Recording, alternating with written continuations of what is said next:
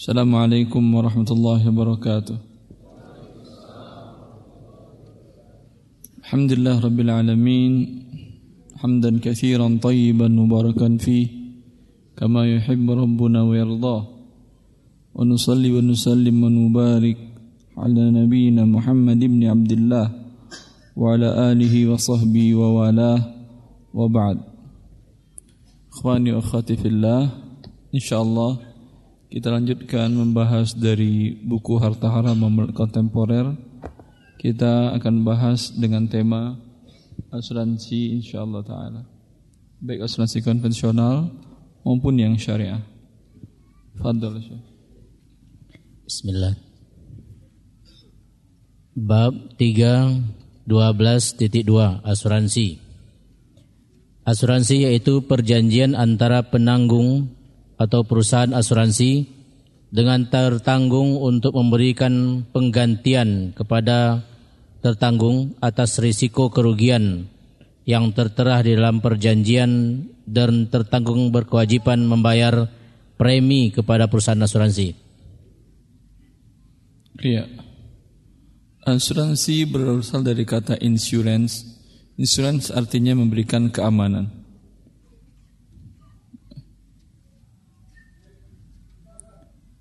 Sesungguhnya keamanan bukan dengan berbuat maksiat kepada Allah Azza wa Jalla. Allah mengatakan, "Alladzina amanu wa lam yalbisu imanahum bidzulm, ulaika lahumul amn wa hum muhtadun." Kata Allah Azza wa Jalla, orang-orang yang beriman dan beramal saleh, mereka lah orang-orang yang mendapat jaminan keamanan dari Allah Azza wa Jalla, dan mereka selalu di dalam petunjuk Allah Azza wa Jalla.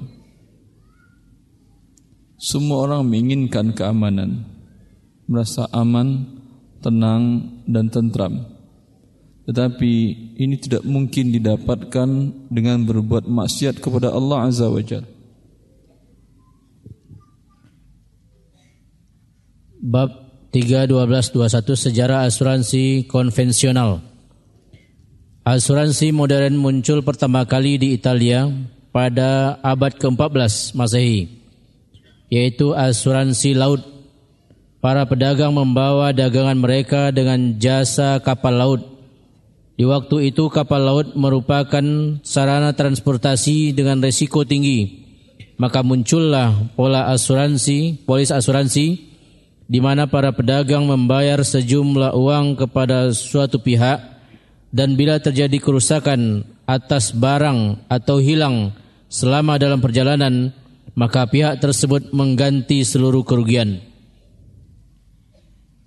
Karena asuransi ini dianggap menguntungkan kedua belah pihak, maka orang-orang melakukan perjanjian asuransi secara luas. Setelah terjadi kebakaran hebat di kota London yang menghanguskan hampir 13.000 rumah tempat tinggal dan 100 gereja pada tahun 1666 Masehi, muncul di Inggris asuransi kebakaran. Pada abad ke-18, asuransi kebakaran muncul di Amerika, Jerman dan Prancis. Kemudian pada abad ke-19, asuransi mulai masuk ke negara-negara Islam. Ibnu Abidin, ulama Syam bermazhab Hanafi, wafat tahun 1836 Masehi, telah menfatwakan haram hukumnya satu saukarah. Begini. Muncul di Italia pada abad ke-14 Masehi. Para ulama Islam telah membahas di waktu itu. Al-Imam Ibnu Abidin, beliau mufti, ulama mufti kaum muslimin di Syam, ya, yang wafat pada tahun 1836 Masehi, sekitar abad awal dari abad 19. Ada namanya saukarah. Saukarah tadi adalah asuransi laut. Para pedagang muslim yang membeli barang perniagaan dari Italia, dari Romawi, dari negara Muslim yang lain, itu ketika mereka membawa barangnya melalui kapal, pihak kapal mewajibkan bahwa mereka harus membayar sekian persen dari nilai barang dagangannya yang dibawa oleh kapal itu kepada seseorang di Syam. Maaf, kepada seseorang di Italia. Jelas? Bayar sekian persen dari nilai barang di situ. Yang orang ini tempat menerima uang di Italia tadi, mereka memiliki orangnya atau cabangnya atau wakilnya atau agennya di negara Islam. Maka bila terjadi sesuatu bencana dengan tenggelamnya kapal atau barang rusak sampai negara Islam, maka agen atau wakil yang di negara Muslim tadi membayar mengganti kerugiannya dengan penuh berapa harga barang. Kalau umpamanya barang selamat, maka uang hilang. Jelas antum ini? Itu kan asuransi kan ya? Tapi di waktu itu namanya saukaroh. Dinamakan dengan saukaroh. Antum coba lihat buku Hasyi bin Abidin, di sana ada tentang hukum saukaroh. Terus.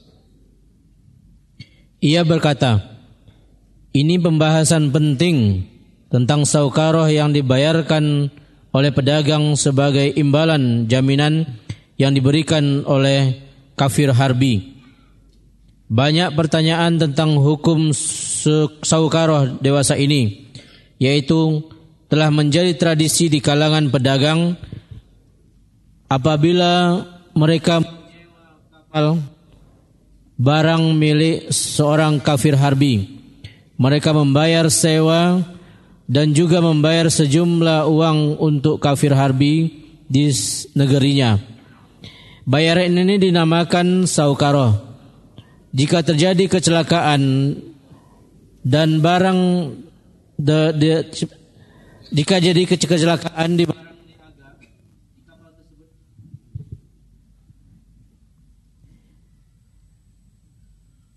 di kapal terbakar atau dan kapal terbakar, tenggelam atau dirampok, maka kafir harbi tersebut memberikan jaminan mengganti barang sebagai imbalan dari saukaroh yang diterimanya. Jelas ini, Muslim membayar sewa kapal. Si penyewa yang menyewakan pihak kafir harbi, uang sewa bayar. Andai umpamanya uang sewa 1.000 dinar. Selain uang sewa 1.000, bayar lagi umpamanya 10% atau 100 dinar saukaroh namanya. Apa guna saukaroh ini? Bila kapal tenggelam, dia akan ganti barang penyewa kapal di negeri tersebut. Bila barang tidak tenggelam dan aman, ya, uang hilang. Jelas? Sama atau tidak dengan asuransi? Sama sekali. Kafir harbi tersebut mempunyai agen di negeri kita atau negeri Islam, berada di pesisir pantai. Agen tersebut menerima saukaroh dari para pedagang. Izin tinggal mereka disetujui oleh sultan. Apabila terjadi kecelakaan pada barang pedagang, maka agen tersebut memberikan ganti rugi. Ya, ini kasusnya. Terus, kata beliau apa? Menurut saya, pedagang tidak halal mengambil ganti rugi tersebut, karena ini termasuk tanggung jawab atas sesuatu yang dia tidak seharusnya bertanggung jawab. Ya. Setelah itu bermunculan berbagai jenis asuransi. Ya. Asuransi kebakaran, asuransi jiwa, asuransi bahaya perang, asuransi kesehatan, asuransi pendidikan, asuransi pihak ketiga dan seterusnya. Mencakup seluruh aspek kehidupan manusia. Ya. Ini kenapa yang wakilnya harus bayar kerugian? Apakah ada tanggung jawab dia di situ? Ada atau tidak? Kecuali kalau pemilik kapal yang membayar, karena atas kelalaiannya. Artinya kapal tidak memenuhi standar keselamatan. Hah? Berarti ada unsur kelalaian, dia mengganti barang, kalau ini boleh atau tidak? Boleh, karena memang ada unsur kelalaiannya. Atau terjadi kapal tenggelam karena overload, jumlah penumpang lebih besar atau jumlah barang lebih besar. Ketika terjadi risiko, dia memberikan ganti rugi kepada orang yang dirugikan. Ini boleh atau tidak? Boleh dalam syariat dan halal. Sekarang antara pemilik kapal dengan si penerima saukaroh, tempat yang bayar, ada hubungan atau tidak? Tidak. Jadi semata-mata dia berjudi, gharornya tinggi. Ketika barang selamat, uang saukaroh hilang. Ketika barang tenggelam, maka kemudian dia dapat uangnya kembali dan diganti barangnya lebih besar daripada uang saukaroh yang dia bayar. Ya atau tidak? Sama atau tidak dengan asuransinya sekarang?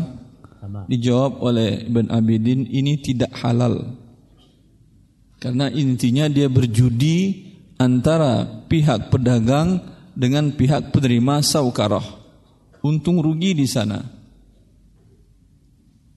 Ini mengandung unsur gharar dan mengandung unsur qimar atau perjudian. Baik. Ya. Terus hukum asuransi.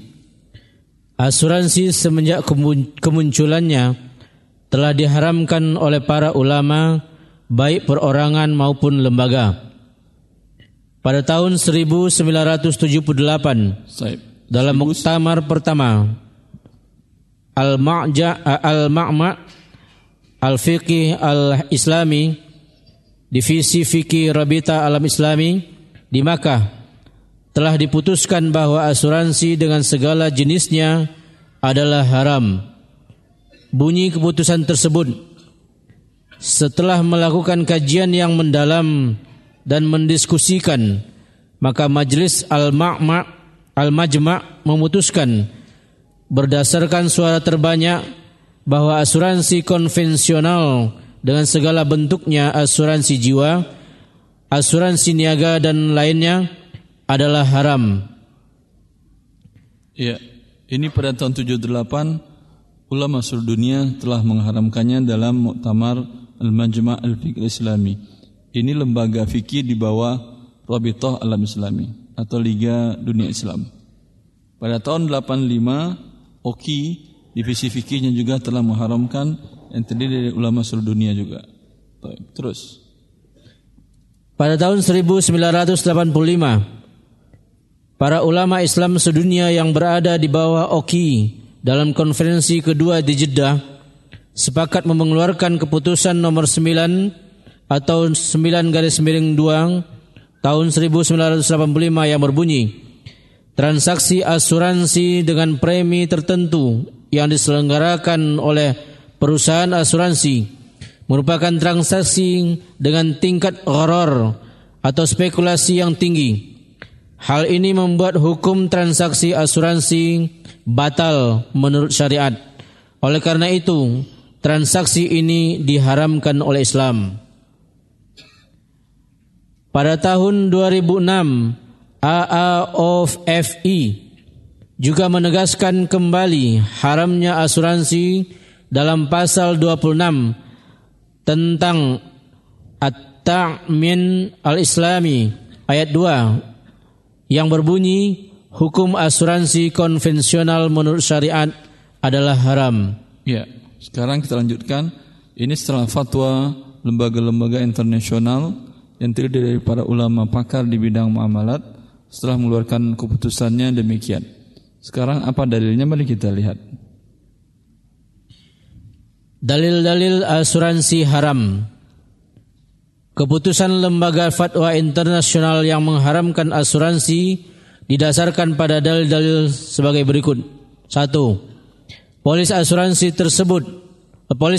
termasuk dalam akad tukar menukar uang dengan uang atau syaraf. Akad asuransi ini mengandung gharar atau ketidakjelasan tingkat tinggi. Pihak tertanggung pada saat melakukan akad tidak tahu berapa jumlah uang atau premi yang harus ia bayar.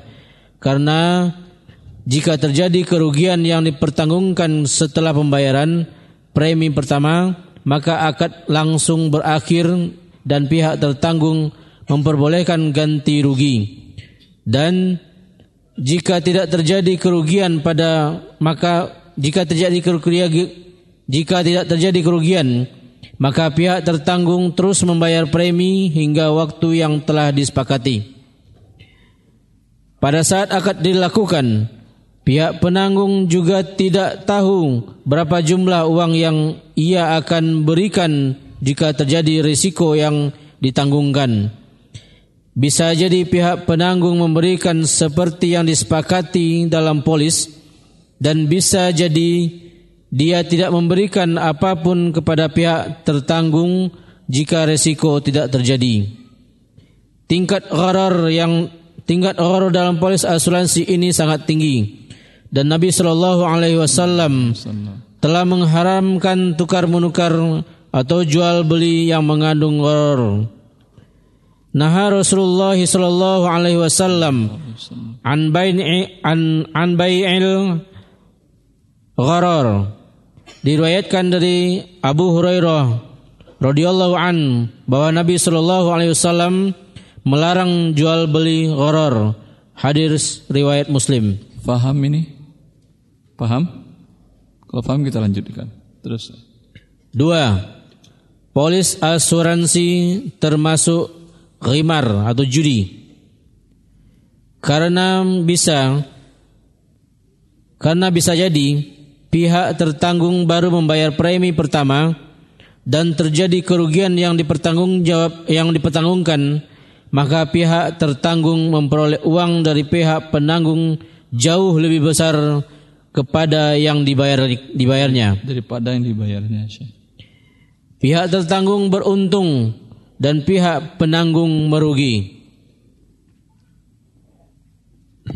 Terus. Dan jika premi dibayarkan sampai waktu yang ditetapkan dalam perjanjian dan tidak terjadi kerugian, maka pihak tertanggung merugi dan pihak penanggung beruntung. Inilah hakikat judi. Jika satu pihak beruntung, maka pihak yang lain merugi. Allah Subhanahu wa taala telah mengharamkan perjudian dalam firman-Nya surah Al-Maidah ayat 90. A'udzubillahi minasyaitonirrajim. Ya ayyuhallazina amanu innamal khamru wal maisiru wal ansabu wal azlam rijsum min amali syaitani fajtanibuhu la'allakum tuflihun. Hai orang-orang yang beriman, sesungguhnya arak, judi, berhala dan mengundi nasib adalah perbuatan keji termasuk perbuatan syaitan, maka jauhilah perbuatan-perbuatan itu agar kamu mendapat keberuntungan. Faham ini? Faham? Faham terus, kalau faham terus, kalau enggak faham terus saya jelaskan. 3. Polis asuransi adalah akad tukar menukar uang dengan uang atau solf. Karena pada saat tertanggung memberikan uang ganti rugi, berarti ia memberikan uang dalam bentuk premi dan menerima uang dalam bentuk ganti rugi. Dalam akad tukar menukar uang dengan uang, bila uangnya sejenis disyaratkan harus sama nominalnya dan harus serah terima tunai pada saat itu juga. Jika tidak terpenuhi salah satu dari persyaratan tersebut, maka akad tukar menukar uang dengan uang ini termasuk riba ba'in. Kenyataannya dua persyaratan tersebut tidak terpenuhi pada polis asuransi. Pada saat terjadi perbedaan antara nominal premi yang dibayar dengan ganti rugi yang diterima, maka transaksi ini dinamakan riba fadl dan Nasyia, yaitu nominal kedua uang tidak sama dan tidak tunai, atau uang premi telah diserahkan beberapa waktu yang lalu namun ganti rugi baru diterima setelah berlalu beberapa waktu. Dan jika nominal premi dan ganti rugi sama, maka termasuk bentuk riba nasi'ah. Karena tukar menukar dua uang tidak tunai. Ya, paham ini? Alhamdulillah, paham terus. Terus. Pengecualian. Majma' Al-Fiqhi Al-Islami, divisi fikih OKI dalam muktamarnya yang ke-16 di Emirat Arab tahun 2005 dengan keputusan nomor 149 atau dalam kurung 7/16 membolehkan asuransi kesehatan bila diterbitkan langsung oleh penyelenggara pengobatan seperti rumah sakit. Hukum asuransi kesehatan. Berarti di sini tidak ada tukar uang dengan uang, tapi tukar premi dengan jasa. Paham antum? Ini pengecualian. Maka ini salah satu cara. Seperti umpamanya ada beberapa waktu yang lalu ada salah satu bengkel, dia ingin membuat juga, kalau umpamanya orang terjadi kecelakaan dan mobilnya rusak, biayanya kan mahal. Ustaz, bagaimana kalau saya buat asuransi kecelakaan tadi, perbaikan mobilnya? Saya katakan, kalau gharornya kecil, ini bukan tukar uang dengan uang, tukar uang dengan jasa perbaikan, tapi diperkecil. Artinya unsur gharornya diperkecil, Anda buat kelas-kelasnya. Kalau umpamanya bayar asuransi sekian juta, dia nyicil, ya. Bila terjadi risiko dia pertanggungkan, ya. Ini mungkin bisa disamakan dengan hal ini, karena tukar jasa dengan uang. Dia tidak ada ribanya, tetapi ghararnya. Gharar tidak mutlak haram. Gharar yang unsurnya sedikit, nisbah ghararnya sedikit boleh. Tapi bila besar nisbah ghararnya, maka menjadi haram. Allah Ta'ala alam. Ada dahulu beberapa rumah sakit di Kota Riyadh, saya lihat mereka langsung membuat asuransi kesehatan dengan konsumen atau dengan nasabah. Bayar umpamanya iuran per tahun sekian per bulannya, dapat fasilitas kesehatan A, B, C, D. Sebelumnya dia cek dulu kesehatan setiap orang yang ikut dalam program itu. Paham? Berarti unsur nisbah gharar atau ketidakjelasannya besar atau kecil, sudah menjadi kecil. Ketika menjadi kecil, hukum asalnya boleh. Yang bengkel tadi dia buat seperti itu juga, maka bila nisbah ghararnya kecil, hukum asalnya boleh, karena tidak ada tukar uang dengan uang. Kalau dia preminya uang, diberikan nanti uang, terserah mau berobat di mana, atau terserah mau perbaiki di mana, ini menjadi riba, karena tukar uang dengan uang tidak sama nominalnya dan tidak tunai. Jelas? Allah ibarik. Terus.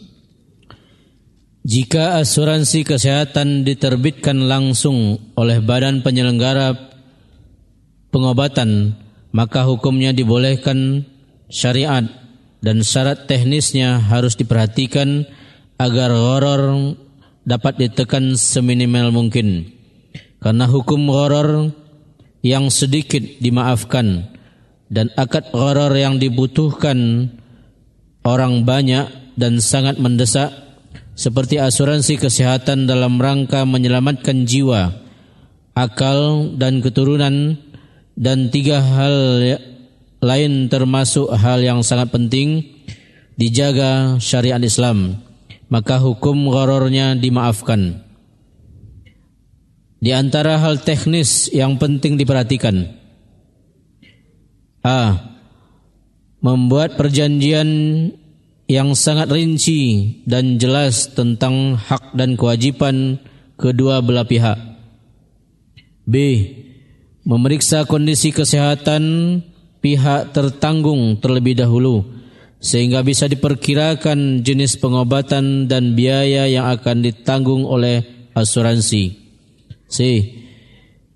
Tagihan pembayaran yang diklaim oleh pihak rumah sakit harus sesuai dengan tindakan pengobatan yang telah diberikan kepada pihak tertanggung, bukan berdasarkan rekayasa sebagaimana yang dilakukan oleh asuransi konvensional.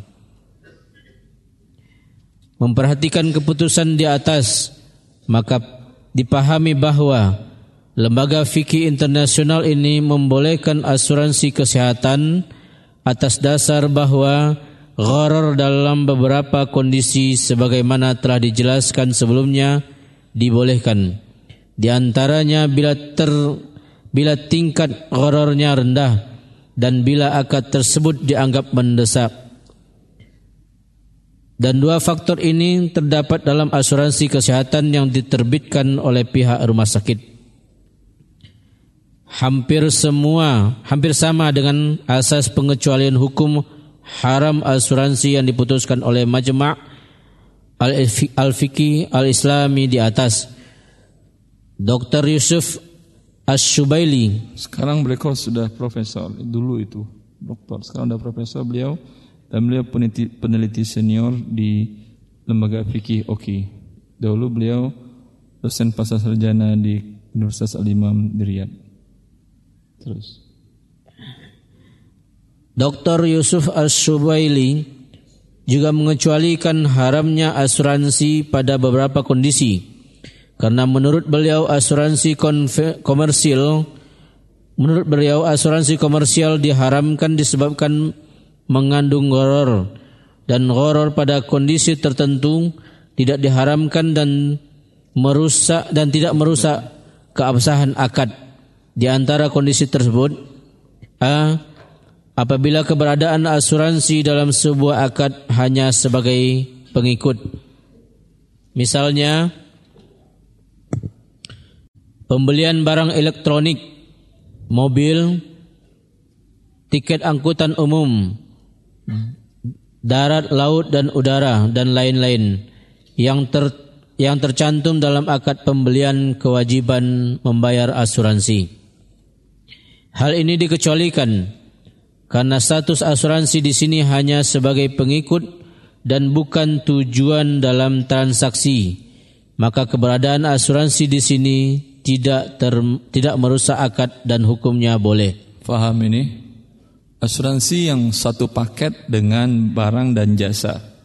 Seperti Anda membeli rumah, sudah include di dalam harga itu asuransi, tidak terpisah. Boleh atau tidak ini, walaupun asuransinya asuransi yang haram? Boleh atau tidak? Boleh. Boleh atau tidak? Boleh. Boleh. Ini kan dikatakan beliau pengecualian karena dia mengikut. Anggap rumah, mungkin bisa Anda mengatakan saya nggak mau asuransi. Berapa harganya, segitu yang saya bayar. Kalau pesawat, tiket pesawat, ada atau tidak dalam harga tiket itu jasa asuransi? Ada. Ada. Mau Anda mengatakan saya nggak mau asuransi, hanya tiketnya saja, bisa? Tidak. Nggak tahu saya sekarang, katanya sekarang bisa, wallahu alam. Bisa atau tidak? Kalau tidak bisa, apa boleh buat? Dan statusnya pengikut di dalam akad. Dia bukan akad terpisah. Tetapi setelah ini Anda bayar, ada lagi bisa ditawarkan lagi asuransi terpisah. Ya atau tidak? Kalau ini yang Anda ambil yang kedua, dia terpisah, bukan mengikut dalam akad. Yuktafaru fit tabi'i ma la yuktafaru fil matbu'. Hukum akad yang mengikut, walaupun haram, hukumnya dimaafkan bila dia mengikut ke dalam akad keseluruhan. Seperti Anda membeli umpamanya mobil, di dalamnya ada radio tape, ya atau tidak? Radio isinya apa? Musik kebanyakan atau ada yang halal? Ada yang halal tapi 1:100. Ini halal atau tidak? Halal. Anggap haram. Boleh enggak sah Anda beli mobil? Boleh. Atau Anda beli sepeda main anak-anak. Itu ada bunyi musiknya atau tidak? Nyanyian-nyanyian segala macam untuk daya tarik anak-anak. Ada atau tidak? Kalau Anda beli, Anda bilang, saya beli tapi tolong matiin, putusin dulu ini. Boleh Anda beli karena statusnya pengikut di dalam akad. Anda beli sepeda bukan beli musiknya. Sama Anda beli handphone, ada nggak di dalam itu musik? Boleh beli handphone? Karena musik. Musik boleh beli musik? Beli musik tidak boleh. Tapi karena dia pengikut, maka hukumnya menjadi boleh. Kecuali dia menjadi tujuan Anda. Bagaimana jadi tujuan? Ketika asuransi menjadi tujuan Anda ketika beli tiket tanya dulu ke biro travelnya. Pak, tolong beliin saya ke Surabaya, pilihin pesawat yang kira-kira jatuh. Sehingga saya dapat asuransi saya. Nanti bapak saya beri 5% kalau saya dapat asuransi. Nah, boleh sekarang? Sekarang tidak boleh. Karena tujuannya adalah klaim asuransi. Paham antum kaidahnya ini? Paham kaidahnya? Maka bila handphonenya Anda beli tujuannya adalah musiknya yang bagus, maka menjadi haram dia. Tapi karena umpamanya mana yang bagus, sinyal dan segala macamnya, ada pengikut musik di sana, dia hukumnya pengikut. Ini hukumnya dimaafkan. Dalilnya banyak tentang kaidah yuktafaru fit tabi'i ma la yuktafaru fil matsbu'. Dimaafkan sesuatu yang hukumnya mengikut, yang tidak dimaafkan kalau sesuatu itu hukumnya adalah hukum asal yang bukan pengikut.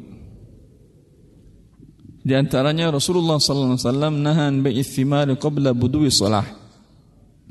Rasulullah sallallahu alaihi wasallam mengharamkan menjual buah di pohonnya sebelum matang.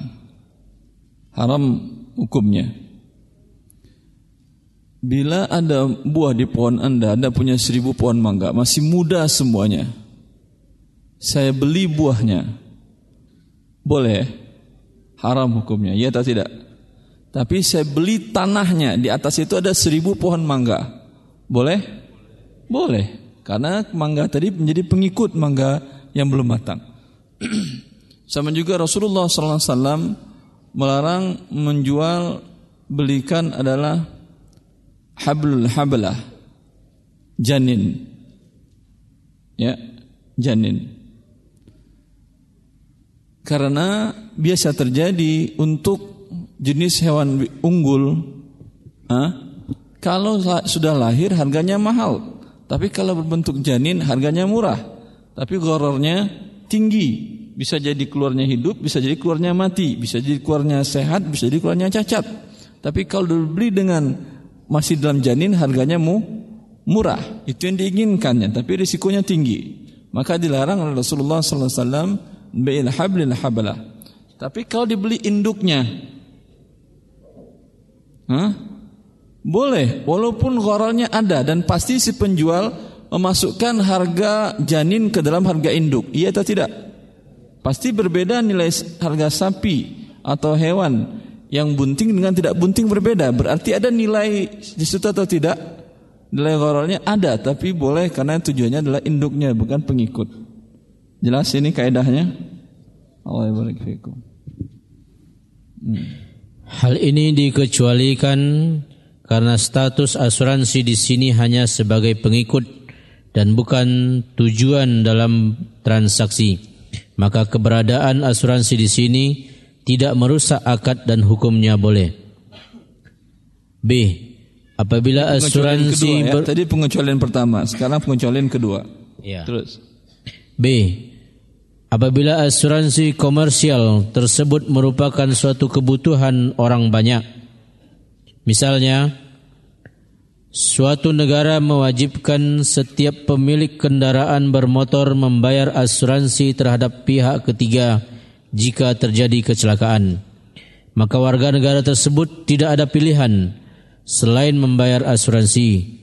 Hukum ini tidak diharamkan karena dia membayar dalam rangka terpaksa dan tidak mungkin mendapat izin mengemudi tanpa membayar asuransi, sedangkan dia sangat membutuhkan untuk mengemudi kendaraan bermotor tersebut. Ya, di Indonesia ada asuransi SIM? Ada. Nah, ini kasusnya saya ingat di tahun berapa saya di Arab Saudi itu? Tahun 2000-an awal. Pemerintah mewajibkan setiap yang pemegang SIM membayar asuransi. Waktu itu saya ambil asuransi, ada Gulf. Asuransi syariah kata mereka, saya ambil yang itu. Ya, karena di sana biaya kalau kecelakaan nggak pakai asuransi tinggi sekali. Kalau umpamanya nyawa hilang bisa harganya 3 miliar 100 ekor unta. Tapi dengan adanya asuransi tadi, asuransinya mengcover. Kalau diwajibkan apa boleh buat? Seperti umpamanya sekarang asuransi BPJS kesehatan akan diwajibkan dalam waktu dekat. Ya atau tidak? Dan demikian selesai urusan Anda tidak ada dosa karena diwajibkan untuk kemaslahatan umum. Terus. C. Apabila asuransi komersial diterima tanpa premi. Misalnya, asuransi kesehatan yang diberikan oleh perusahaan kepada para karyawannya tanpa mewajibkan mereka membayar premi. Maka hukumnya boleh karena karyawan hanya mendapat hibah dari perusahaan dan hibah tidak disyaratkan harus terbebas dari gharar. Faham ini? Faham atau tidak? Faham itu? Gharar dalam akad hibah boleh atau tidak? Gharar tidak jelas dalam akad hibah boleh? Tidak boleh? Kalau tidak boleh, jangan terima amplop orang nikahan. Bila Anda membuat acara nikahan, walimah, bila orang bawa amplop, bilang, ini gharar Pak, buka amplopnya dulu. Paham antum? Tapi akadnya hibah boleh gharar. Oh, Masya Allah. Jelas antum ini? Dalam akad hibah boleh mengandung unsur gharar. Bila tidak dipotong dari gaji seorang karyawan, berarti hibah dari perusahaan. Jelas? Maka unsur ghararnya di sini adalah gharar yang dimaafkan. Boleh dia mengambil uang tersebut. Tapi sebanyak apa yang dia boleh ambil bila terjadi klaim ganti rugi asuransi. Terus. Senada dengan pendapat di atas, jawaban Syekh Munajjid ketika ditanya tentang hukum menggunakan asuransi kesehatan yang diberikan oleh perusahaan dengan cuma-cuma tanpa pegawai harus membayar premi, hukumnya boleh karena karyawan yang mendapat pelayanan kesehatan tersebut tidak membayar premi asuransi. Ya. Untuk asuransi A dan B, apakah orang yang terpaksa melakukan asuransi boleh memanfaatkan ganti rugi yang diberikan oleh pihak asuransi bila terjadi risiko yang pertanggungkan? Hibah akadnya. Sekarang yang A dan B. Terus. Dalam hal ini para ulama kontemporer berbeda pendapat. Pendapat pertama, tidak boleh ia memanfaatkan uang ganti rugi yang diberikan kecuali seukuran dengan uang yang telah dia bayarkan selama ini kepada pihak asuransi tersebut. Pendapat ini merupakan pendapat mayoritas para ulama kontemporer. Paham Anda ini? Kan tadi asuransi dalam pembelian tiket pesawat. Hukumnya boleh. Jelas? Qadarullah terjadi kecelakaan, sehingga dia semua biaya berobatnya ditanggung, ya, dan uang dapat klaim asuransi. Terkadang uangnya berlebih, ya atau tidak, berlebih dari premi yang dia bayar selama ini. Bolehkah dia manfaatkan seluruhnya atau hanya sebesar uang yang dia bayar? Ini perbedaan pendapatnya. Pendapat pertama mengatakan dia hanya boleh menggunakan sebesar uang yang dia bayar selama ini. Paham? Artinya dia hitung-hitung berapa kali dia naik pesawat jasa raja dia bayar, dia hitung-hitung anggap umpamanya keluar angka sekitar 10 juta. Sedangkan dia dapat klaim asuransi 100 juta. Berarti yang halal berapa? 10 juta. Yang 90-nya dia berikan kepada fakir miskin. Memang diambilnya seluruhnya, tapi bukan seluruhnya dia bergunakan untuk kebutuhan dia. Tetapi kondisinya, bila dia ternyata selain itu adalah fakir miskin juga, boleh diambil? Boleh. Tapi bagaimana menentukan fakir miskin? Karena kalau tidak, Anda semua Anda mau ambil. Tanyakan kepada orang yang tahu, apakah Anda termasuk fakir miskin atau tidak. Tapi bagaimana cara menghitungnya? Kalau Anda ingin hitung sendiri, bandingkan antara kebutuhan per bulan Anda dengan pendapatan Anda per bulan. Umpamanya, bulan ini pendapatan dari gaji dan seluruhnya ada sekitar 10 juta rupiah. Kebutuhan Anda mulai dari sewa rumah, sewa kendaraan, biaya transport, segala macam, mau sekolah anak dan lain-lain. Hah? Tadi gaji berapa? 10 juta. Kebutuhan ada 12 juta. Berapa kekurangan berarti? 2 juta. Berarti Anda miskin dengan uang 2 juta kekurangan. Bila dapat 2 juta, status Anda tidak miskin lagi. Bila dalam setahun setiap itu terus rutin kekurangan 2 juta terus per bulan, dikalikan dengan setahun. 2 dikali 12 berarti 24 juta. Ya, klaim asuransi tadi sebanyak 50 juta. 5 yang 10 juta biaya berobat atau 10 juta dari uang premi Anda tinggal 40. 40 dikurang 24. Ya, yang 24-nya masih halal karena status Anda miskin, sisanya tidak halal lagi. Berikan kepada fakir miskin yang lain karena status Anda tidak miskin lagi. Faham atau tidak? Faham. Kalau enggak semua Anda ngaku miskin. Ya udah. Apa yang saya serahkan ke orang lain, kan bisa buat bisnis, buat segala macam. Begini juga cara menghitung fakir miskin dalam zakat. Paham Anda itu?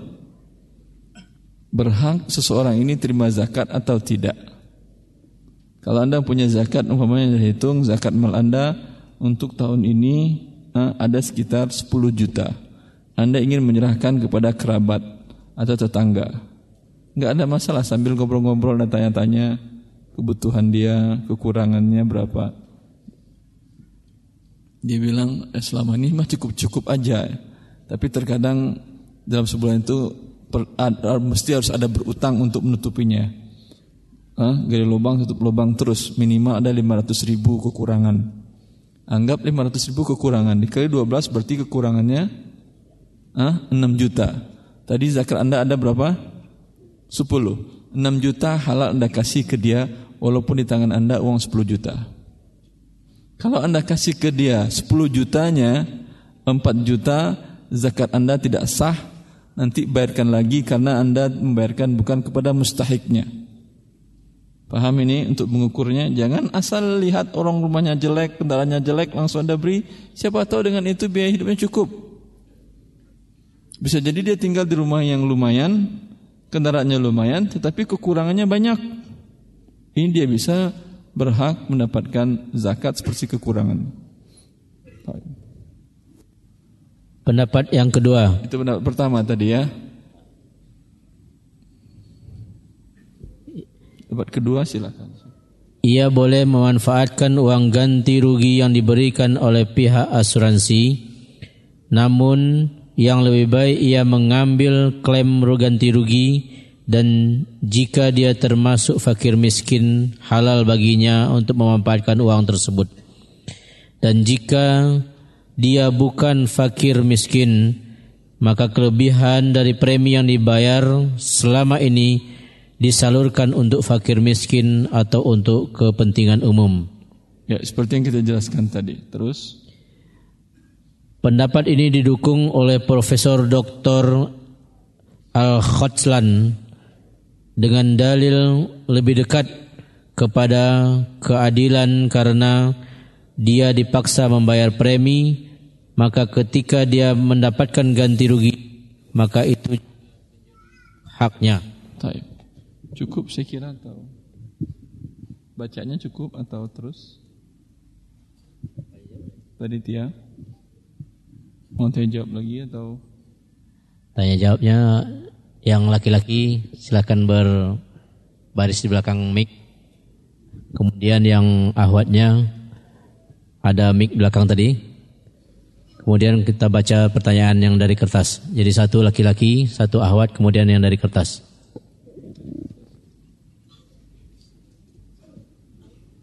Ya, silakan yang Ikhwan dulu. Satu orang, satu pertanyaan. Satu orang, satu pertanyaan. Ingat, pilih yang paling penting. Assalamualaikum Ustaz. Assalamualaikum warahmatullahi wabarakatuh. Ana ingin bertanya Ustaz. Jadi Ana kerja di sales pulsa Ustaz. Kurang jelas. Pulsa, Ana kerja di sales pulsa multi. Sales pulsa. Perusahaan? Iya. Nah, jadi Ana kerjanya itu menawarkan pulsa ke konter-konter Ustaz gitu. Kurang jelas. Menawarkan apa?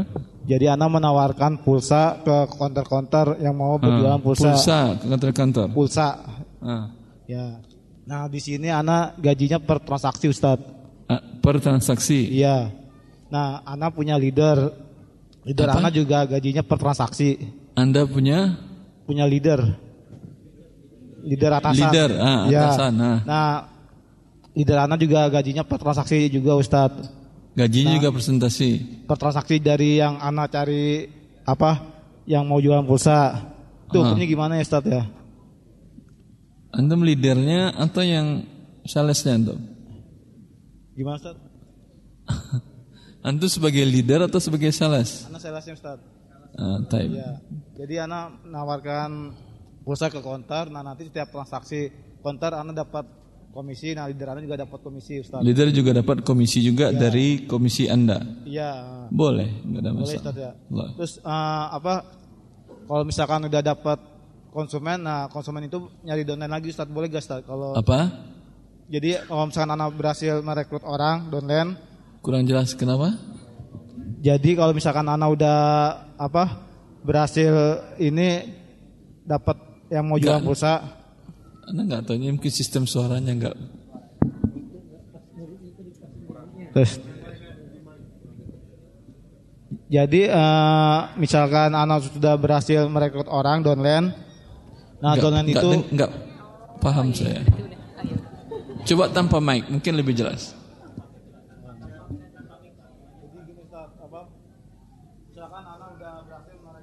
Jelas, Masya Allah. Misalkan Anda berhasil merekrut orang. Terkadang teknologi malah merusak ya.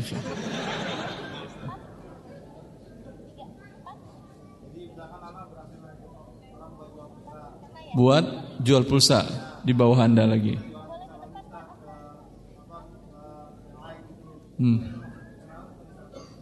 Terus Anda dapat fee dari dia juga. Enggak ada masalah, boleh. Boleh. Ya. Ini dah 2,5 tadi bukan? Cukup akhirnya. Satu orang cukup satu pertanyaan. Allah barik fikum. Ini dinamakan dengan wakil muwakil. Wakil kemudian dia mewakilkan lagi ke pihak yang lain.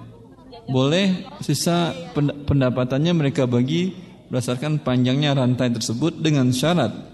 Pihak yang wakil pertama mendapat izin dari pihak yang mewakilkan pertama bahwa dia boleh mewakilkan ke pihak yang lain.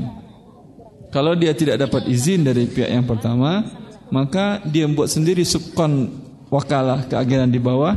Itu dia bagi dari hasil pembagian dia dengan mewakil yang pertama, distributor yang pertama.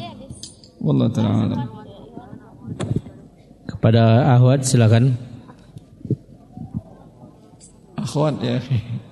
Assalamualaikum Ustaz. Nanti kalau pakai kerudung jadi boleh.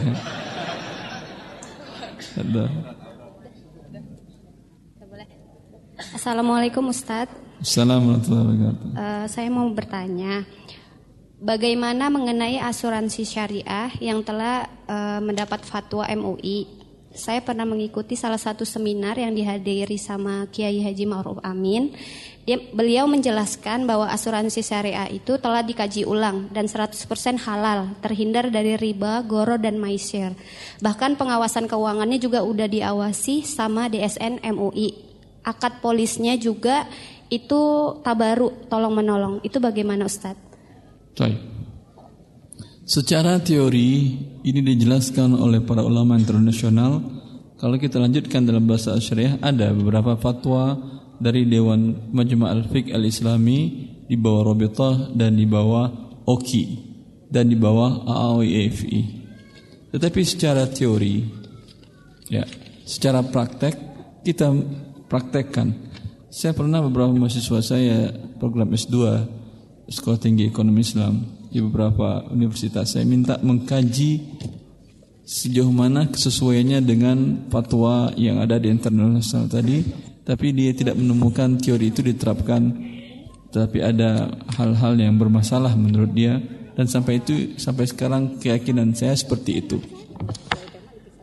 Apa umpamanya?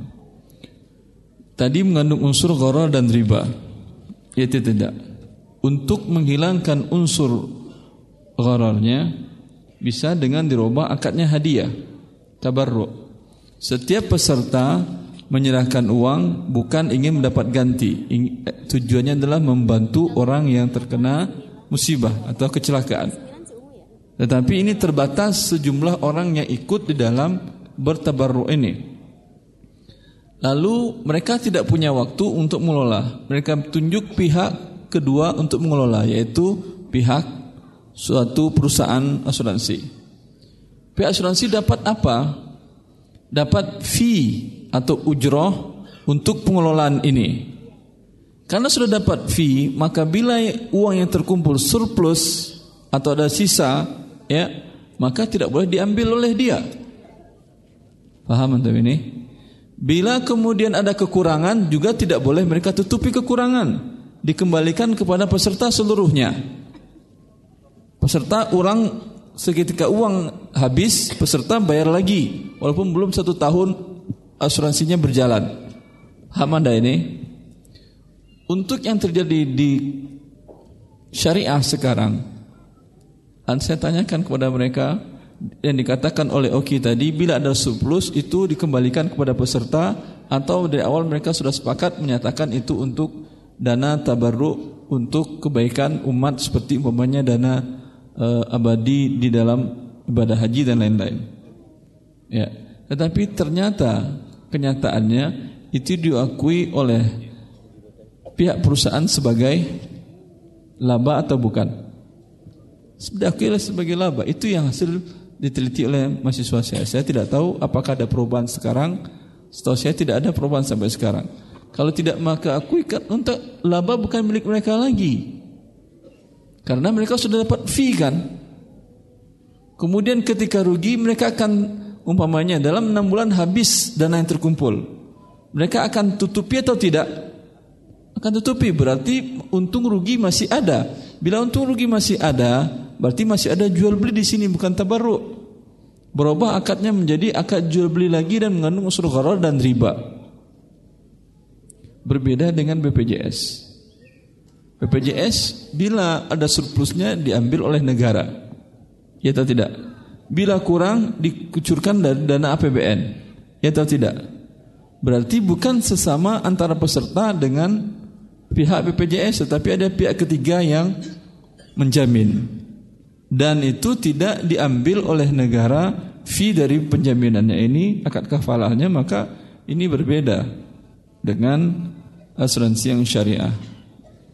Maka ketika saya diundang di salah satu televisi nasional bicarakan masalah BPJS, saya mengatakan ya bahwasanya BPJS jauh lebih bagus daripada asuransi syariah yang ada, karena akadnya sudah tidak ada gharar dan tidak ada ribanya, karena ditutupi oleh negara dan ditanggung oleh negara, bukan oleh pihak penyelenggara, bukan BPJS yang nanggung.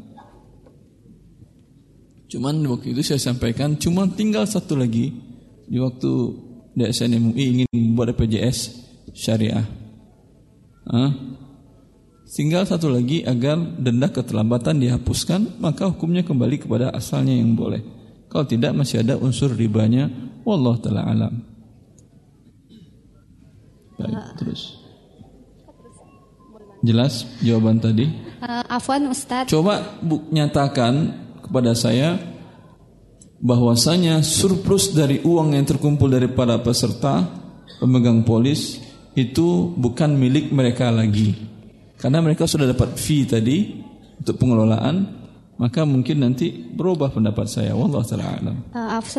Afwan Ustadz, Saya cuman ini mau bertanya, kalau di polisnya tadi, di akadnya tadi sudah tertulis yang tadi survey underwritingnya, kalau terjadi kelebihan itu akan dibagi ke peserta. Nah itu gimana Ustaz?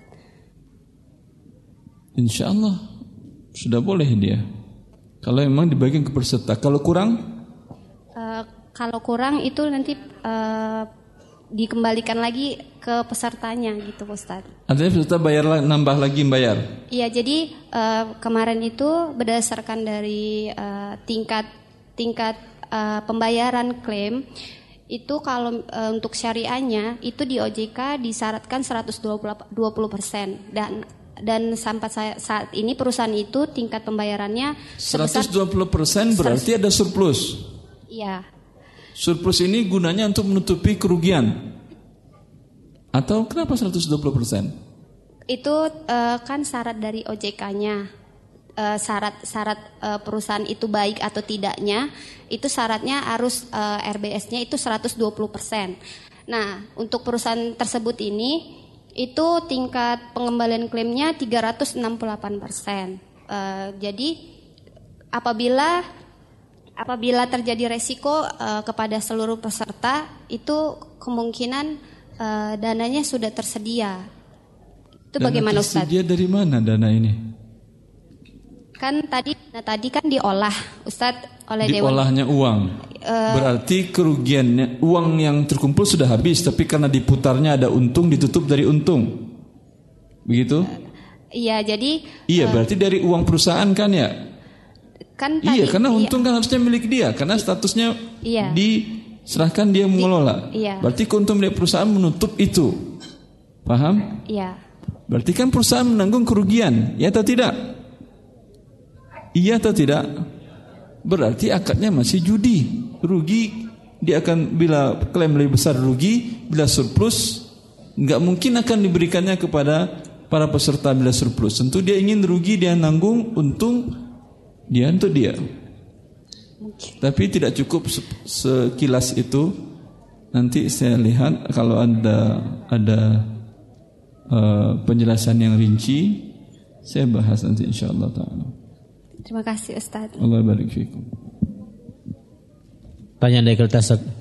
Assalamualaikum warahmatullahi wabarakatuh. Assalamualaikum. Ustaz, saya bekerja di penjualan otomotif dan berhubungan dengan asuransi kerugian kendaraan yang kebanyakan lembaga swasta umum. Kira-kira referensi asuransi kerugian syariah mana menurut Ustadz dengan syar'i yang sesuai dengan syar'i dan halalan thayyiban? Mohon pencerahan Ustaz, jazakallahu khairan. Semoga Ustaz dan semua jamaah yang hadir di sini selalu dalam rahmat Allah Subhanahu wa taala. Amin. Jazakallahu khairan. Amin.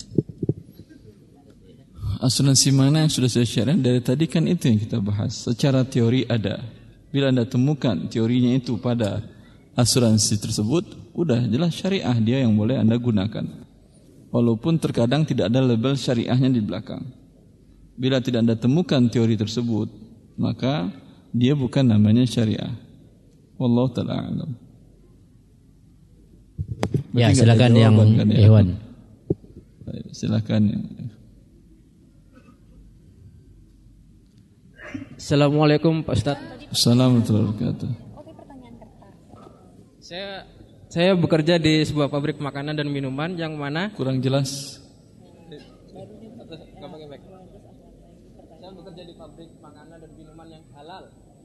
Anda bekerja di pabrik makanan dan minuman yang halal. Silakan. Pabrik tersebut itu mengkredit sebuah mesin dari Jerman dan saya mengoperasikan. Sebentar. Pabrik itu mengkredit. Oh, membeli dengan cara kredit mesin. Ya. Terus Anda operasikan mesin kredit ini. Ya. Terus itu haram atau tidak? Apakah itu haram atau halal? Apakah ada operasi mesin kredit yang haram? Paham antum itu? Dia akad pembeliannya dengan riba, iya. Tapi kan Anda tidak ikut serta dalam transaksi ribanya. Ya atau tidak? Ikut Anda tangan-tangan pembelian mesin, Anda mengurus pembayaran angsurannya atau denda keterlambatannya, kan tidak. Tapi sekarang mesin ini menjadi milik perusahaan tadi. Halal atau tidak mesin ini menjadi perusahaan? Halal. Dengan demikian Anda mengoperasikan mesin yang halal walaupun dibeli dengan akad riba.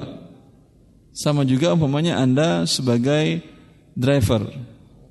Mobil ini dibeli dengan akad riba. Bolehkah Anda menjadi driver di mobil itu? Kalau ini boleh kata antum. Karena jarang-jarang orang beli bus, beli truk, beli mobil dengan cara yang cash.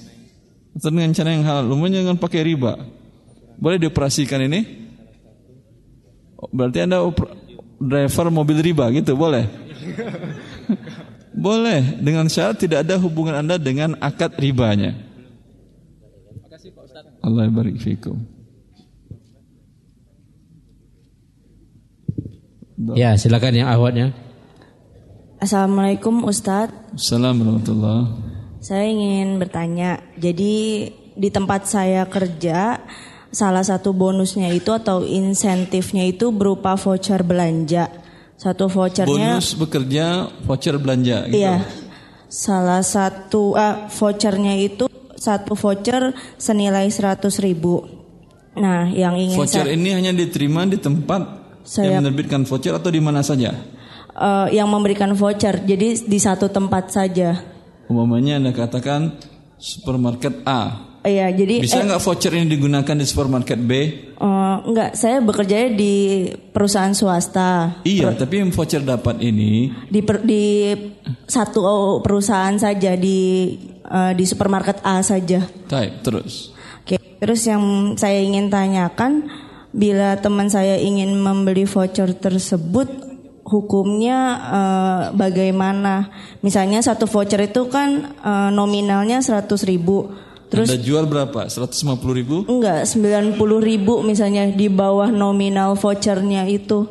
Ya. Itu bagaimana? Di bawah itu bagaimana hukumnya? Iya. Baik. Terima kasih Ustaz. Allah barik fik. Sama juga kalau Anda tanyakan bagaimana menjual pulsa tertulis 100.000 dijual dengan 97.000. Sama atau tidak? Ini voucher pulsa, ini voucher belanja. Ya. Di buku Harta Haram saya bahas ini tentang dua kasus ini. Ada fatwa dari Lajnah Daimah tentang hal ini. Ya, kalau untuk voucher belanja tadi, ya, ini jelas bahwa dia membeli barang yang ada di toko itu. Ini tidak uang. Ini bukan uang karena tidak diterima di seluruh tempat. Hanya toko yang menerbitkan voucher saja yang mau menerimanya.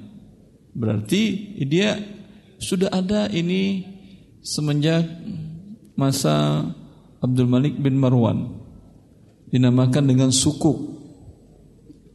Ya, surat dahulu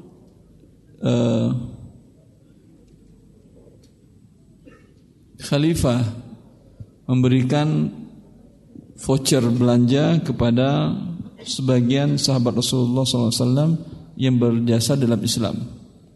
Diberikan voucher yang tertulis di sana, dia dapat ngambil gandum dan kebutuhannya di jarak sekitar 10 mil dari kota Madinah. Ya. Kemudian sebagian sahabat menjual belikannya dengan nilai yang sama ataupun berbeda. Maka ada perbedaan pendapat para sahabat radhiyallahu anhum ajma'in pada waktu itu. Ya.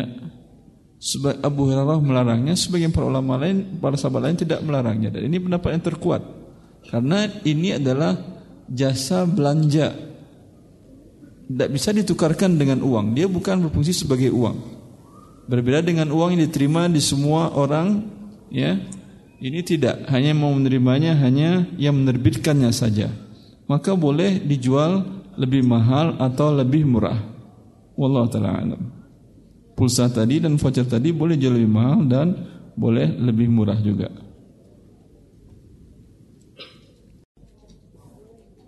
Assalamualaikum warahmatullahi wabarakatuh.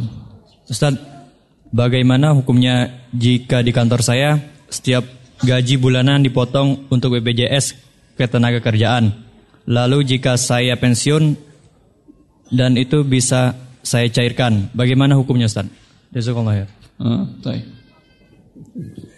Ini BPJS ketenaga kerjaan. Itu dipotong dari gaji atau bukan? Iya, dipotong dari gaji Ustaz. Bulanan.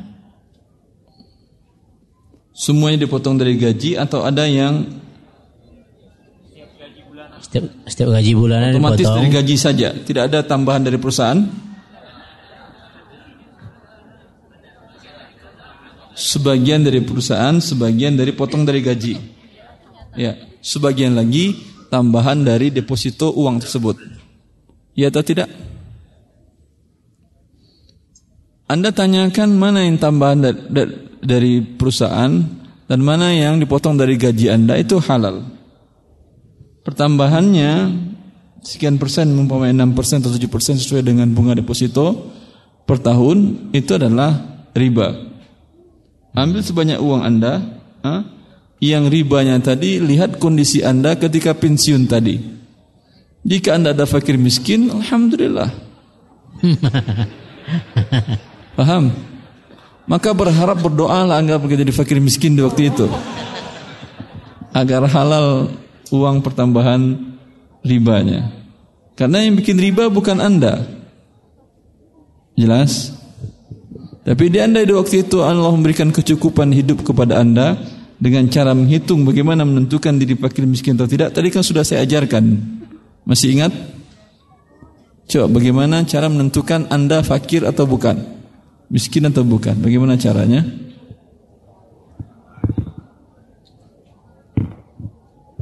Iya, antum bisa? Siapa tahu antum fakir miskin betul. Kenapa, akhi? Bagaimana caranya? Dilihat kebutuhan pokok selama sebulan dan berapa pendapatan. Ini kebutuhan pokok, jelas. Kebutuhan yang sangat penting seperti tempat tinggal, pakaian, pendidikan anak-anak, dan lain-lainnya. Berapa kebutuhan sebulan Anda? Dan lihat pendapatan. Anda punya kebutuhan sekitar 5 juta. Pendapatan cuma 4.500.000 sebulan. Jelas? Berarti kekurangannya berapa per bulan? 100.000. Miskin ya. Miskin. Tapi berapa yang boleh dia ambil? 500.000 dikali 1 tahun. Dikali 12 menjadi 6 juta. Sebanyak 6 juta yang diambil masih boleh. Maka lihat dari BPJS tadi, berapa dapat. Kalau Anda umpamanya dapat 6 juta tertutupi kebutuhan Anda, maka yang pertambahan ribanya tidak halal. Jelas? Berikan kepada fakir miskin. Ya, silakan yang Iwan. Assalamualaikum warahmatullahi wabarakatuh, Ustaz. Assalamualaikum warahmatullahi wabarakatuh. Ustaz, kami ditawarin oleh saudara itu bayar haji atau umroh melalui travel, yang mana itu modelnya mirip dengan MLM. Jadi gini Ustaz, yang dikabarkan ke saya begini, kalau saya mendaftar di travel itu, namanya boleh disebut atau enggak Ustaz? Saya sudah tahu namanya, enggak perlu untuk sebut. Enggak perlu disebut? Tidak perlu ya. Disebut. Jadi kalau kita mendaftar di situ, kita dapat voucher 3,5 juta sebagai uang DP. Anda memang bayar DP? Ya, bayar DP 3,5 juta. Anda bayar DP 3,5 juta. Ya. Terus itu sisanya total biaya umrohnya macam 27 juta. Sisanya itu boleh dicicil. Anda cicil boleh, terus? Ya, cicil. Jumlah sama tenggang waktunya terserah, dengan persyaratan bisa berangkat setelah lunas. Nah, setelah lunas bisa berangkat. Ya. Sebelum dia tutup. Ya, gimana, Ustaz? Terus. Kalau kita ngajak orang ngajak orang untuk daftar ke travel itu, setelah orang itu bayar DP, kita dikasih bonus 1.500.000. Berarti sepertiga dari uang yang dibayar. Iya. Perkiraan seperti itu. Terus? Tapi untuk angsurannya yang kita bawa itu kita nggak dapat apa-apa, hanya pokoknya sekali kita merekomendasikan ke orang lain kita dapat 1.500.000. Nah, kalau di bawah kita, nah, kalau kita bisa merekrut 2 orang, kita dapat tambahan lagi 500. Itu Ustaz.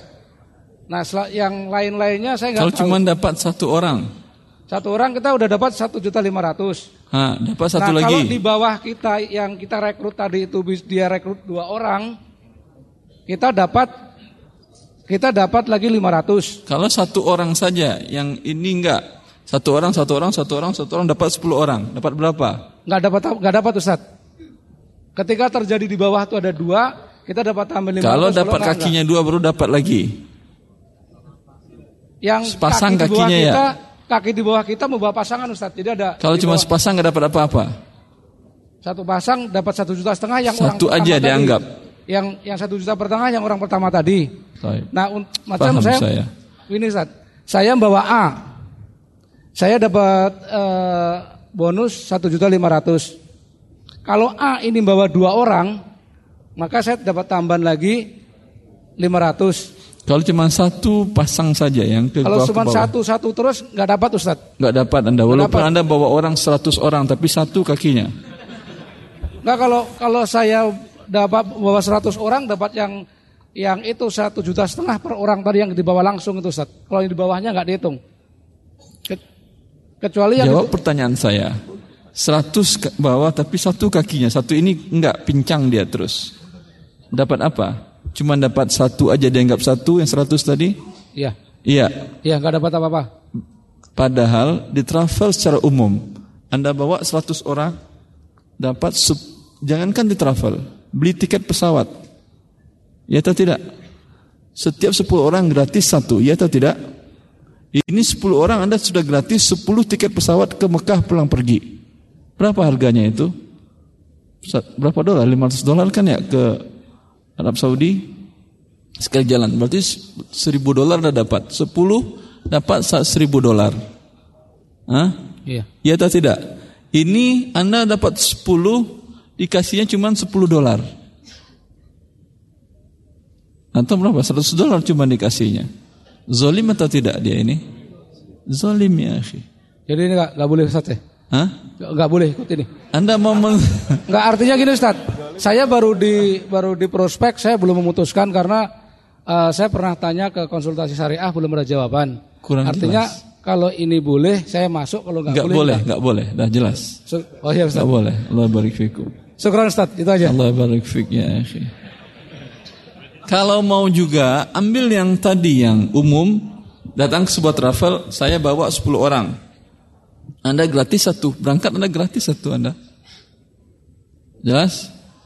Daripada harus bayar 3 juta, tanpa bayar 3,5 juta. Langsung aja bawa, saya daftarkan 10 orang. Dapat Anda 1 gratis. Tanpa Anda bayar 3,5 juta. Maka untuk menjadi, kenapa diharamkannya MLM tersebut? Karena dia ada bayaran di depan. Padahal untuk menjadi perantara kan gratis, tidak harus bayar. Kenapa harus bayar Anda? Karena agar skema uang dengan uangnya tidak terputus. Itu tujuannya. Adapun barang dan jasa hanya sebagai kedok. Karena itu tetap diharamkan oleh para ulama sedunia. Bahkan Dr. Hussein Syahrani dalam disertasi beliau berjudul At-Tawfik At-Tijari fi Fiqh Islami, Marketing dalam Pandangan Fikih Islam, beliau menjelaskan dari seluruh penelitian saya terhadap MLM sedunia, para ulama sedunia baik lembaga internasional maupun lokal di negara-negara kaum muslimin, tidak ada ulama yang menghalalkannya. Ya, ini menurut saya karena dia tidak bisa bahasa Indonesia. Kalau dia bahasa Indonesia mungkin lain isi bukunya. Karena di Indonesia ada pihak-pihak yang menghalalkan sistem tadi. Tidak mengerti dengan hakikat daripada perniagaan tersebut. Cukup akhi. Barakallahu fikum. Jangan teruskan, jangan masuk, jangan teruskan.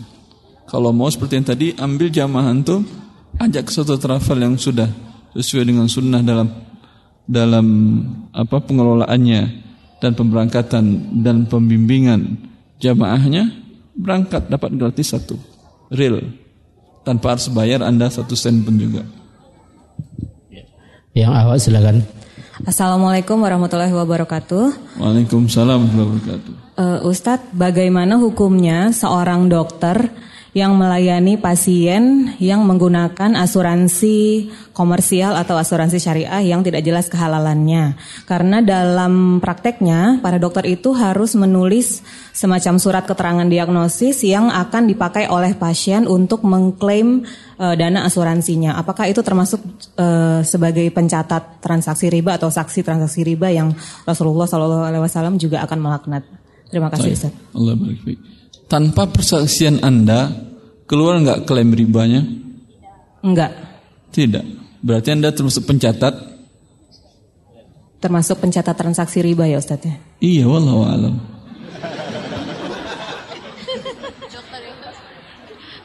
Berarti enggak boleh. Kecuali ya? Kasusnya dia fakir miskin.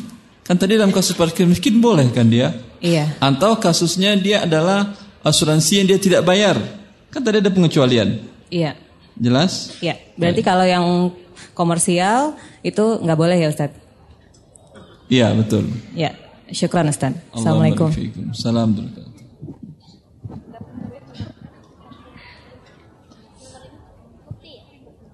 Assalamualaikum warahmatullahi wabarakatuh.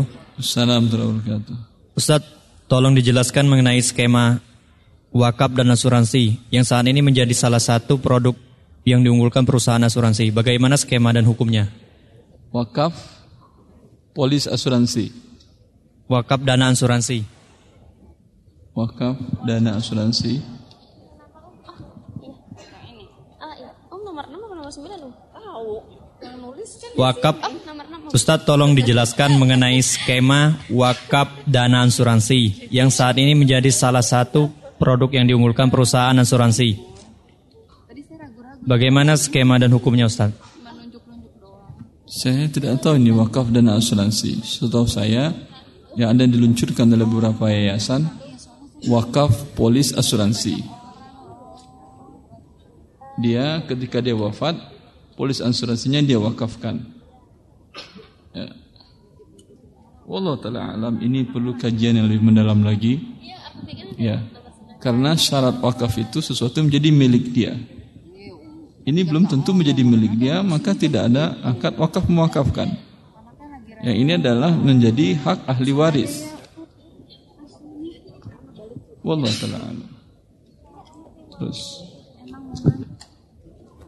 Ya, yang Iwan silakan.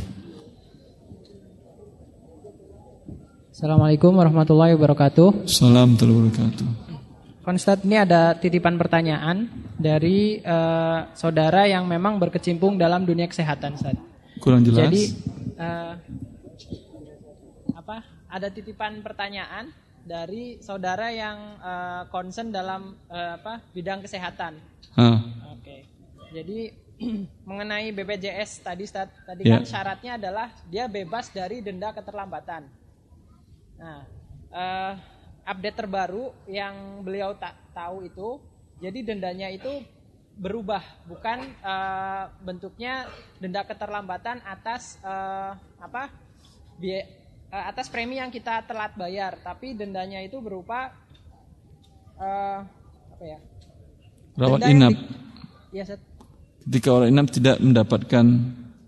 Ya, jadi kalau misalkan 1 bulan, misalkan Ana nih nggak bayar premi, otomatis kan nonaktif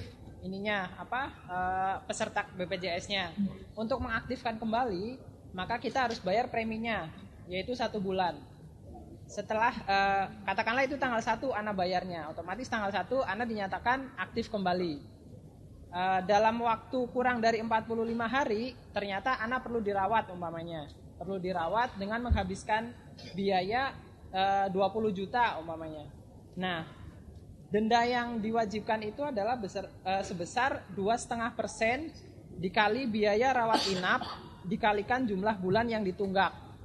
Jadi 2,5% kali 20 juta dikali 1 bulan, dikali 1. Gitu, Ustaz. Nah, berarti masih ada denda keterlambatan. Nah, Ustaz, yang anak tahu berarti masih ada hukum haramnya. Iya. Ya udah. Berarti hukumnya tetap sama seperti yang sebelumnya, Ustaz, ya? Iya, kalau dibayarkan oleh pihak perusahaan, bukan Anda yang buat akad, tidak ada masalah. Karena 2017 kan setiap perusahaan diwajibkan mengikutkan karyawannya ke BPJS. Betul. Sama dengan pengecualian. Pengecualian yang tidak boleh peserta mandiri yang masih belum boleh. Berarti kecuali nanti 2019 semua warga negara diwajibkan, apa boleh buat? Jelas? Itu pertanyaan pertama, Ustaz. Maksudnya itu titipan. Ini titipan. Pertanyaan pribadi boleh nggak? Karena lumayan urgent juga ini pertanyaannya. Boleh panitia? Nanti aja. Nanti aja. Awal dulu. Baru. Salam. Ya silakan yang awalnya.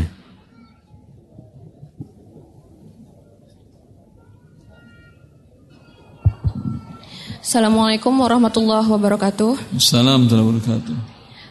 Afwan sebelumnya Ustadz, pertanyaan saya mungkin agak mirip dengan pertanyaan yang sebelumnya diajukan. Saya masih belum begitu paham tentang sistem asuransi syariah dan koperasi syariah yang marak bermunculan akhir-akhir ini. Apa? Pertama apa? Asuransi syariah dan koperasi syariah yang banyak muncul akhir-akhir ini. Nah, sebentar, ini dua pertanyaan. Yang Anda mau tanyakan yang mana? Mungkin terutama yang koperasi syariah, karena tadi pertanyaannya koperasi syariah. Ya, silahkan. Ya, apa sebetulnya yang membedakan dengan sistem konvensional dan yang berlabel syariah ini? Apakah mungkin pada suatu ketika dalam pelaksanaan kenyataannya melenceng dari jalur syar'i gitu? Apakah mungkin, Ustaz? Jazakallahu khairan katsiran. Allah barik fiik. Koperasi syariah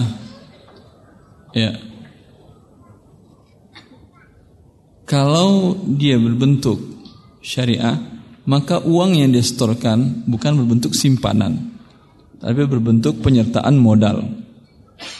Berarti akan untung dan akan rugi.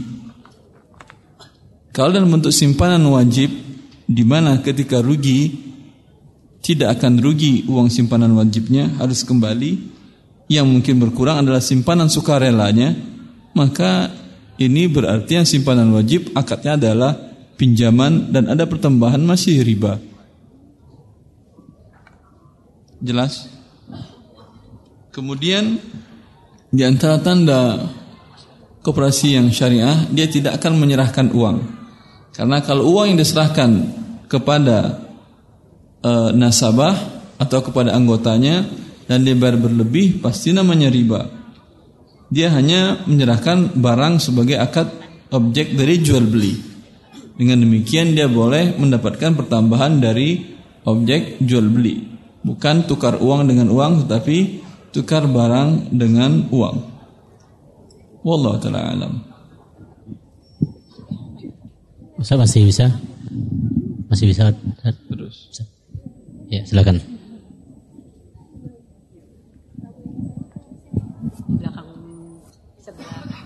Assalamualaikum warahmatullahi wabarakatuh. Salam. Ustaz, bagaimana bahwasanya bisnis saya bisnis asuransi syariah? Adanya konsep underwriting atau peneliti? Sebentar. Antum baca pelan-pelan pun saya enggak dengar.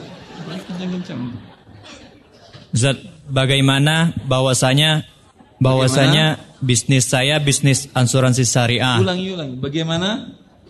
Bagaimana bahwasanya bisnis asuransi syariah adanya konsep underwriting atau peneliti yang hanya menerima. Matikan mic-nya, coba ngomong tuh.